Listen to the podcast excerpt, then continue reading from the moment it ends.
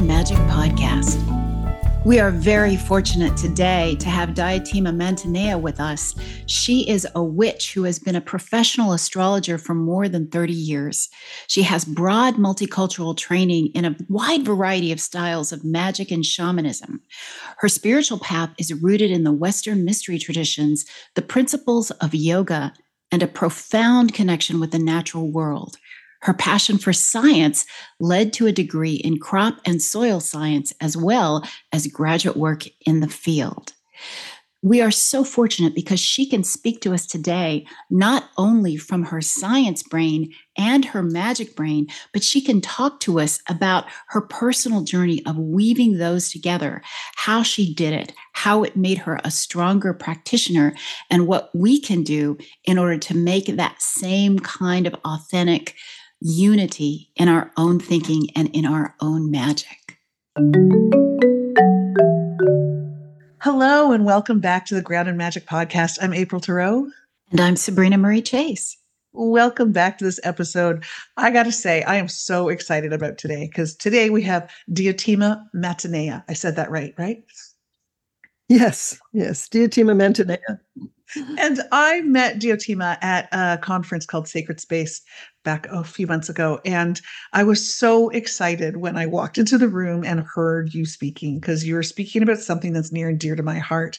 And it's about how do we uh, uh, how do we reconcile science and magic together? And it's been one of the things that's been kind of a lifelong journey for me because I have two science degrees and I'm a witch, and I didn't know how to like combine those two. And they had always been so separate, and my skeptic mind was rampant and telling my witchy mm-hmm. mind how crazy I was and why are you doing this, et cetera, et cetera. So when I heard you speak, I was like, oh, you are so perfect for our podcast of Grounded Magic. So thank you for coming today. Thank you for your time. Thank you for sharing your expertise with us. Welcome, Diotima. Thank you. Thank you. Yeah, I can I can relate to um, to the science degrees and witchcraft thing. I got out of I left grad school at the University of Maryland and about two or three years later opened, excuse me, a little metaphysical bookstore. Mm-hmm. And um, that was when I really started wrestling with science and magic. I'd been studying astrology since 1969, and then I started studying science seriously uh, in in college and grad school in 1975, and then I became a witch in I mean, I, I discovered my my internal witch and joined a coven in uh, in '86, and then opened my store in '89. And by the time I sold the store back in, I guess it was '96, yeah, I um, I had had seven years of struggling with it and being able to read just about any book I wanted to because I owned a bookstore. And talking to a lot of really interesting people who came into the store. But um, it was still a, a process, you know, and I really didn't feel that I had gotten that process complete in my own head and heart until about the past decade or so. And that's when I started writing Touch the Earth, Kiss the Sky because I knew I wasn't the only person out there who who had this uh, conflict between science and magic. Because really, we all do, even if we don't have science degrees, because we live in a very scientific, materialistic uh, culture. And by materialistic, I mean philosophical materialism, scientific materialism, not just um, let me go on the shopping network. But that is that is something that we all deal with that we all live with that if we become witches or magicians of any kind there are going to be not only people telling us we're crazy even if we keep our mouths shut and don't tell anyone and stay completely in the closet there's also a thought form a zeitgeist of of thought where we we we know what people would think even if if they did know what we were doing. So i think it's important to um, align ourselves internally as witches and magicians and and really get comfortable with the fact that we are going against the grain here in a big way. Absolutely. So how, how ahead, did you Britta. come to your your authentic pathway to you you started to tell us the story of your process but i'd like a little more detail of how internally you began to align yourself in this way and weave the pieces together in a way that worked authentically authentically for you Well, the first thing I had to do first of all, I was I was familiar with magic going into my studies of science because I had been studying astrology. And you can't study astrology without learning a little bit about magic and the four elements and all of that. But then of course I got to school and took me a long I, I worked my way through school, so it took me a while. And when I got to school, I the the pushback against astrology was amazing and you can't be a scientist and be an astrologer and so i packed all of my books away and so for about the next 8 years or so i i kind of ignored my astrology. And then i got into grad school and I was going through some stuff, and I remembered, you know, astrology can be helpful in situations like this. And besides which, let me look at the transits because my God, when is this mess going to end?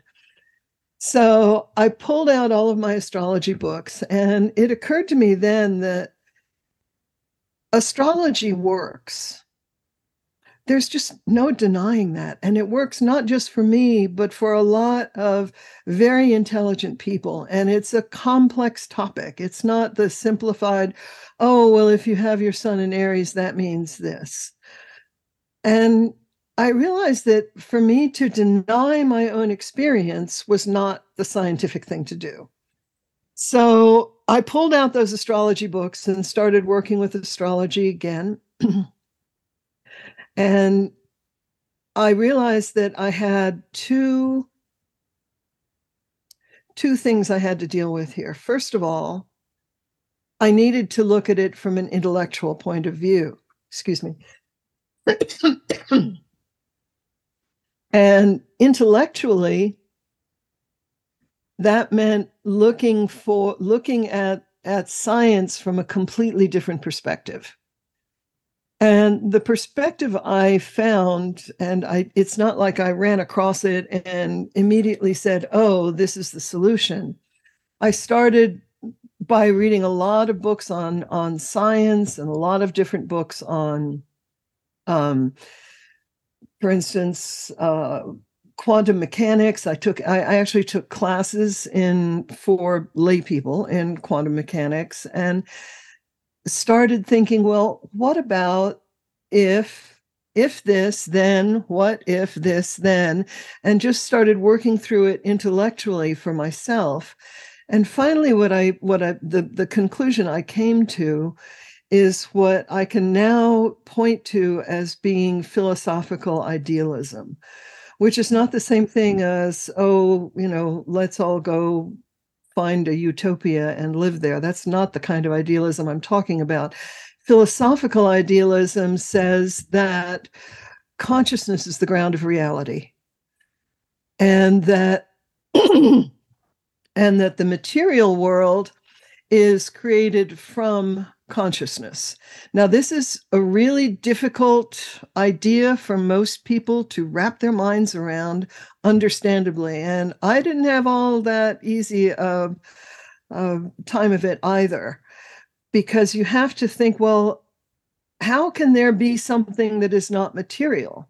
Because if you're thinking in terms of consciousness creates material reality, obviously consciousness cannot be material because you can't you can't create something if you have been created by what you're trying to create. So it just doesn't make any sense that you know that that god as as most people would call the creator is in created material reality from material reality. I mean, that just doesn't make any sense at all. But this whole concept of wrapping our minds around material reality not being the only reality there is, is pretty difficult. So the next part of a, a, a very important part of my process was looking at magic, at uh, um, precognition, particularly for for me through tarot, um, and at near death experiences and uh, reincarnation. So the one of the first things that happened bef- before I even opened my store, after I um, joined my coven, and I was working with magic, and I was starting to realize, well, wow, magic really works. This is this is hell. This is scary, you know. Hmm. And then I got a tarot reading from a woman who eventually became my tarot teacher. She was pretty amazing. She, about once or twice a week, she would go to her local pub and sit down at a table and do tarot readings. And she was always swamped because she was unbelievably accurate. And people would come. I, I mean, once I started studying with her, she'd bring me in and let me sit in with her while she did these readings. And people would come up to her in various iterations of sobriety, but they would come up to her and say, How did you do that? How did you know this was going to happen? How did you know that this woman was going to walk into my office carrying a purple file folder and tell me this, that, and the other thing? I mean, she got really specific. And she did a reading for me that said, You are going to open a business uh, with a man that you haven't met yet. And she described him. Unfortunately, it was tall, dark, and handsome, and he was. But you know, that kind of like made me roll my eyes and go, "Yeah, right." And then I said, um, "Well, what does he do?" She pulled a card and looked at it, and she said, "He's a builder." And yeah, that's exactly what happened. I met a man and he wanted to open a metaphysical bookstore. He was a contractor and so we opened it together uh, a couple of years later. And then I bought him out a couple of years after that and ran it myself. And that was when I ran into the concept of reincarnation and a lot of the work that had been done by people like Ian Stevenson uh, by collecting stories from children who say, Well, I lived this life, see, and I died because I was electrocuted when I was trying to fix the toaster. You know, I'm just making this up, but mm-hmm. Uh, when I was trying to fix the toaster, and my wife's name was Cynthia, and um, and I did this, that, and the and the other thing. A lot of these, because reincarnation is is much more commonly accepted in India, a lot of these stories that were checkable were were in India, and there was just no way that these people could know about people who lived mm-hmm. in completely different cities, completely different villages. And when they checked these children's stories out, they were absolutely accurate. And I thought, man, that is just, I mean, I'd studied statistics and the odds against all of this accumulating data was was just like out of this world. It sounds to me like you are telling us the story of how you moved from scientific exploration into validating aspects of knowledge, of knowing that could not possibly have been known to the people themselves, and that this validation convinced you that there must be some power, some validity, some logic behind it, even if you did not know what that was. Is that what you're telling us? Exactly. And it also made clear to me that consciousness in some way survives death. Mm-hmm. Otherwise, you wouldn't have these memories of past lives. So, consciousness cannot be lodged, not only can it not be lodged in the brain, it can't be lodged in the body. So, over time, I came to realize, and, and I really didn't have trouble um, with this concept of of consciousness as something bigger than bigger than we are, bigger than physical reality, because I had been fascinated by uh, by religion and all of that since I was nine years old. Hmm. Oh, it's so great. I just I see so many parallels with my journey too. My journey, I kind of I got my science brain wrapped around it in the kind of neuro neuroscientific world. Um, I used to be a midwife, and so I, you know, hmm. the hormones of of serotonin and oxytocin and dopamine and how they work neurobiologically mm-hmm. in the brain and how it activates the reticular activating system and how you know you talk to any woman who's given birth and they will tell you things that people said on the day of the birth they will remember smells they'll remember like all of these things and that's because of the amazing concoction of hormones that happen during birth right. and the neuroscience around it and everything and then i realized oh that's what we're doing in magic like it's like we're aligning all mm-hmm. of, like we're we're getting into a trance state or for myself i use sex mm-hmm. magic so you know sex is a great way to get your oxytocin serotonin dopamine levels pretty high and so when you're focusing on an intention in that state you're automatically actually programming your brain to look for those opportunities to start looking that way like reticular activating system and all of that i got through the whole midwifery world and i was like oh that's how it works so it's it's um this is I, I, love how the scientific brain was what actually got you over the bridge to go oh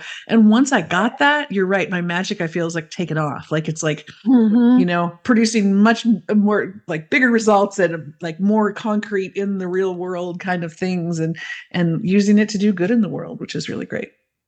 Yeah and because you know you can't if you've studied science you can't turn your back on it. Yeah. You can question it you can um, you can argue with scientists. You can argue with some of the conclusions, but you can't say this is nonsense.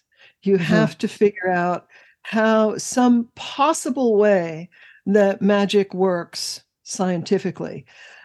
But it's it's also important to remember, and I I bring this up in a in an article I have on my website um, called you don't really believe in astrology, do you?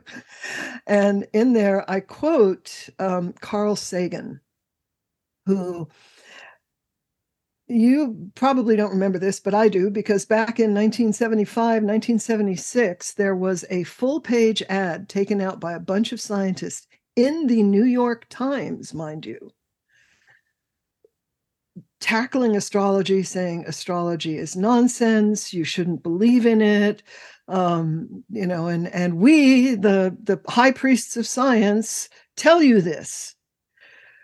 Carl Sagan refused to sign it, and he refused to sign it for two hmm. reasons. One of which was that um, it was just too dictatorial and too we know it all. I, I, don't remember exactly how he put it, but anyway, he didn't like the tone.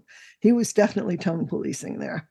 But he also said that they were asking for a um, they were asking for a excuse me the computer's doing something weird here. Um, they were asking for a method. They were asking for a methodology. How can astrology work? You have to explain to me how astro nothing that we know can explains how astrology can work therefore it can't work and sagan pointed out that is not the scientific way of approaching this. You cannot demand it's it's the sciences scientists who have to figure out the mechanism but you cannot demand a mechanism. You cannot demand a mechanism because and and he used as an example um, a guy by the name of wegener a scientist. I don't know if you realize this or not but the science of plate tectonics which is pretty standard stuff right now, was not accepted until the 1960s. Oh. And the scientist, Wegener, who uh, first proposed the concept of plate tectonics or the, the concepts behind plate tectonics, was pretty much driven out of the scientific field because all of the great high priests of science and geologists at the time said, This isn't possible these continents can't move. There's no mechanism for allowing continents to move. But of course, they hadn't yet discovered what I think Sagan referred to as the great heat engine at the center of the earth that started, that, that kept things moving. They hadn't discovered that yet. So demanding a mechanism was the wrong thing to do because the mechanism was there. Wegener was right. And the fact that he didn't have a mechanism didn't change the fact that he was right. Hmm. And he had reasons for believing he was right. So, yeah, I, it's so and what we're learning now is like there's a whole neural network in the gut that actually acts as a second brain mm-hmm. and they're just discovering that now and it's like oh maybe there is a whole like maybe the gut does know things that our brain doesn't know well hello so yeah and there's a really... whole network of, of fungi in the world too because you know mm-hmm. i ended up being an animist mm-hmm. and i just and and i was sort of naturally an animist from the time i was a child you know i always mm-hmm. won the nature award at camp and stuff like that and an animist, of course, believes that every atom and molecule, everything in this world has some form of consciousness. Now, I don't necessarily believe that everything, every atom and molecule is sentient in the way that, in the, in the sense of sentient. To me, consciousness means you are aware. Sentience means you can change your consciousness. Mm. And so I believe that everything cont- is is made is created from consciousness. It contains consciousness, and a lot of it is sentient, and you can communicate with it. Animals, plants, rocks, streams, mountains. There are spirits who live in the mountains, who are who are the stream, who are the trees. The spirit of the trees. Trees are very easy to talk to. Uh, and I've been talking to them for even longer than I've been a witch. But the the the whole concept of of animism means that you are interacting with a living world and if you're interacting with a living world that changes the way you do magic as well so animism and and working in that animistic mindset also affected my approach towards my magic and and towards science. It's um so this reminds me of this reminds me of a, a wonderful thing that Caroline Kenner told me once. I was very fortunate to study with her. And this really struck me because she said it so articulately. She said, You've got to get over the belief that you have to have a central nervous system to have a form of consciousness. And I mm-hmm. thought exactly. that's brilliant. Caroline is a dear old friend of mine, and we've had we've mm. had had many conversations, and she is extraordinarily articulate, and that's a very good way of putting it. Mm, so great. One of the questions we usually start our podcast off with, but we went in a lovely direction, so I didn't want to stop it. Is and I hope okay. it's a perfect time to bring it up. Is what is magic to you? What do you see? Like, how do you define what magic is? It's how we how how we consciously create reality. Yeah. And I I believe that and people had this uh, you know this is not the secret this is not the law of attraction kind of clutch your crystals and wave your wand and grit your teeth and the red mercedes will be in your driveway tomorrow morning kind of uh, reality creation but i believe that consciousness creates reality we are part of that consciousness. Therefore, we are part of the creation of reality, which is not to say that we can you know again wave our magic wand like a disney princess and and and change everything but we do have we do have agency in this world and in the same way that we have a certain amount of agency from a very materialistic perspective, you can decide whether or not you're going to brush your teeth in the morning, for instance. You can decide, you know, what you're going to eat.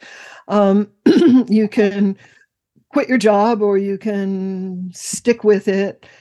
We have all kind. Of, we, we make decisions. We make choices, and and those um, those are how we contribute to creating our reality.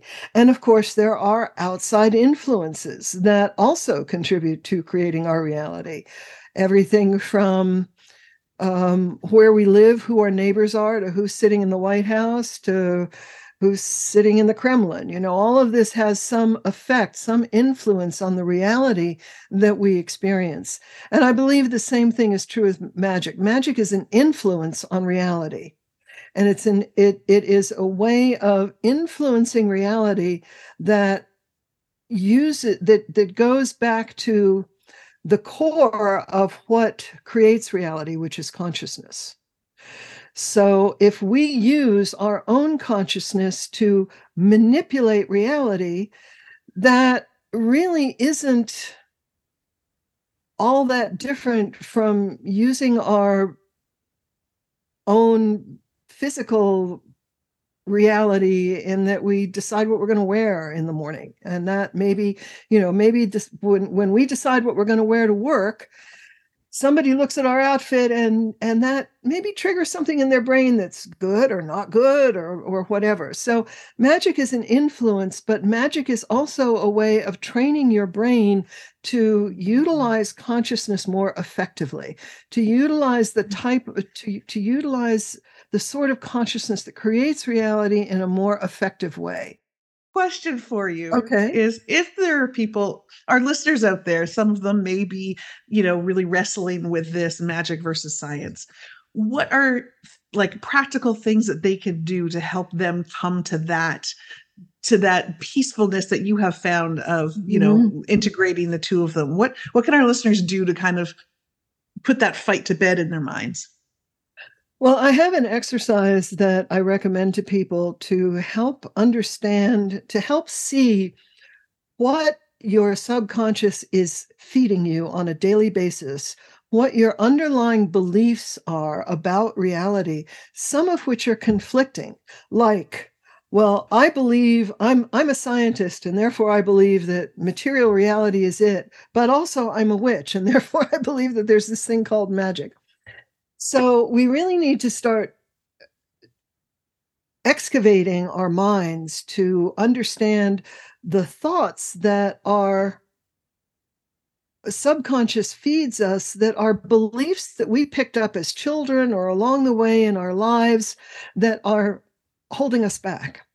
And so, what I suggest is, first of all, you set, um, consider uh, your your usual day, and figure out at what point um, you have maybe five minutes to do a little meditative work. And then what you do is you set an alarm, maybe on your phone or something, for those particular times. And sure, sometimes you're not going to be able to do it, but let's say that that you set your alarm for noon the alarm goes off at noon and the first thing you do is go what am i thinking? And you pay eh, you know, what was i what was i just thinking the moment before that alarm went off? And then you work your way backwards. You have to start paying attention to your mind and learning how your mind works. What was i thinking before that? What was i thinking before that and it's going to be something simple. It's it, most of the time it's going to be damn the traffic just keeps getting worse around here. And then before that i really need to get to the store before i get home because i'm running out of cat food. And before that it's i wish uh, my coworker hadn't delayed me because i would have been able to avoid this traffic. And before that it might have been i'm such an idiot for letting him do that. And that's the key. That's the one you mm. want to stop at. That's the one where you want to go, boy, that's not a healthy thought. That's not the kind of thing I want to be thinking. So, why do I think that? Do I know I'm not an idiot? I'm not an idiot at all. I just mm. obviously need to, cons- you know, to think about setting some boundaries. And you write this down. You, a little notebook, just one of those tiny little notebooks that you can carry in a purse or pocket. And you write that down and maybe later at night or in the morning or if you have a meditation practice during your meditation practice you can go a little deeper with that thought mm. because eventually the thoughts are going to come up that are damaging. Sometimes you'll be in an absolute rage for instance. I mean that's that's a possibility. And then that it's it's a really good thing to think well what set me off? And then you can you can write that down. Sometimes you're not going to be able to think about it or dig a little deeper until you've calmed down a bit until you have a little more time until you're in a meditative state or whatever. But i think this this exercise of setting your alarm maybe for maybe for 3 or 4 times a day this happens. You the alarm goes off. What am i thinking? What was i thinking? Keep working backwards because that makes you more self-aware keep paying attention to what your thoughts were and trying to work backwards. And then waiting until you hit that one thought that's like oh do i really want to have that thought? And then you start you write you write these things down and over time you really start to get a, a grasp of some of the beliefs that you need to change some of the emotional karmic knots that are within you that need to be unknotted and then you can set about unknotting them and changing the beliefs and using magic to change beliefs which which certainly can be done. So you are clearly so a uh, kindred uh, spirit Diotima Diotima. Thank you so much. Diotima. Yeah, yeah, definitely a kindred spirit. You work in very similar ways to us as well, of really unearthing all of those things and getting yourself back to a place of magic and a place of alignment and being able to like make a difference in your own conscious reality. So thank mm-hmm. you so mm-hmm. much for joining us today. It was so great to have you it here. was a pleasure. I love talking with people about this sort of thing. And it was it was great to chat with you. And thank you so much for inviting me. You're so welcome. Any last thoughts, Sabrina? I deeply appreciate the way that you picked apart both your own journey and gave us an example, and then gave us a pragmatic example of what we could do, and also wrapped in some ideas about scientific revolution and the edges of what's accepted, and how what might be a scientific truth now may not hold up later. Later, we may have more information. So, you actually told us many useful things. Thank you so much. Oh, good. I'm glad it was helpful. Thank you. Awesome. And for you listeners out there, I hope you got some good value out of this today and everything that Diotima has to say. And uh, we'll see you next time on the Grounded Magic Podcast. Now go and take that magic into your day. If you really liked our podcast and don't want to miss another episode, please subscribe and or follow. This allows others to find us more easily and the magic will be multiplied. And we all want more magic in the world. You can also help others find us by rating us and leaving a stellar review. The Grounded Magic podcast is powered by Indigo Fires Productions. Sound engineered by Eric Thoreau of Thoreau Studios. Music composed and performed by Eric Thoreau. Online business management by Natalie Gallagher of Iomi Digital. Founded by April Thoreau and Sabrina Marie Chase.